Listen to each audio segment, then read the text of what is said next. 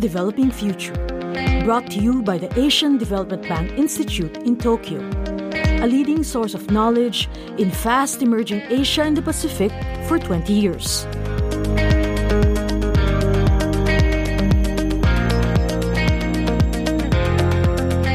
Countries in Central Asia and the Caucasus face challenges integrating their agricultural value chains to spur farm growth. Value chains are the goods and services required for a product to move from farm to consumer.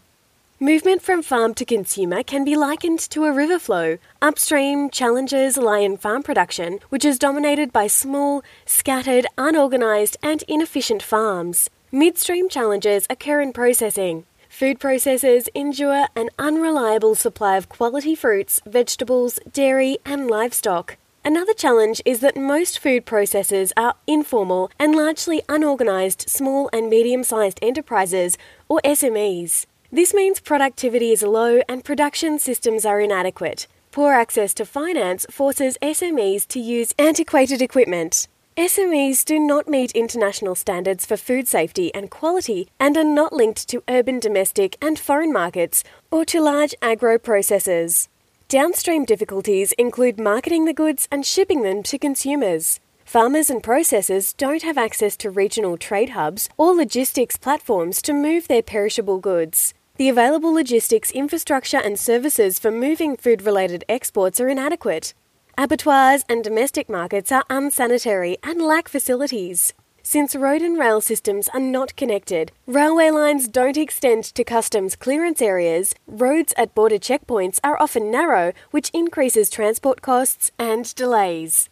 Farms need the right policies, regulations and institutions backing them. They need access to credit and adequate market infrastructure, support for technology and innovation, and greater opportunities for private sector investment. With these reforms in place, countries will be able to access new markets and meet growing local and overseas demand, which will create jobs and boost incomes of the rural poor. Landlocked economies stand to benefit, thanks to cross-border production, sharing and investments. An integrated value chain can make all the players more productive and efficient and contribute to agriculture-driven economic growth. This has been a summary of part of an ADBI policy brief by Aladine Rilio and Suryo Arianto-Nagrojo.